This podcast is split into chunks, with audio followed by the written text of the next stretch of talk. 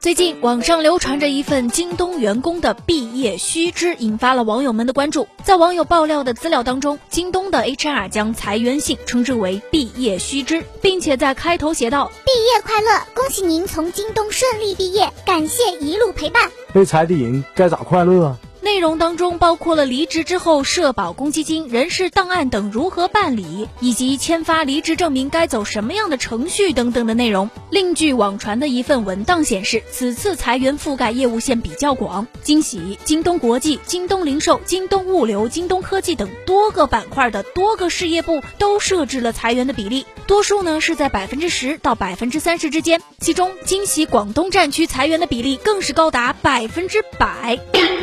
对此，京东方面相关人士告诉记者，此轮裁员呢只是业务板块的正常优化。网上有不少京东的员工都表示，自三月二十一号之后，大家就陆续被部门领导和 HR 约谈了，被要求于三月三十一号之前离职。由于未能做到提前三十天通知，京东给出了 N 加一的赔偿方案。目前呢，仍有部分的员工处于与公司协商的阶段。对于部分被裁的员工而言，此次的优化来得十分突然。但有媒体梳理了一下京东的财报，觉着这可能和京东的巨额亏损有关。哎。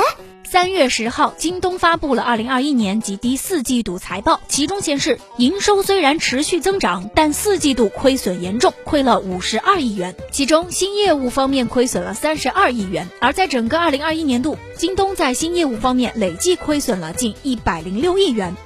据分析，京东新业务亏损的大头就是社区团购惊喜拼拼和面对下沉市场的惊喜，而这次裁员潮波及人数最多的，也正是惊喜这个。业务条线呐。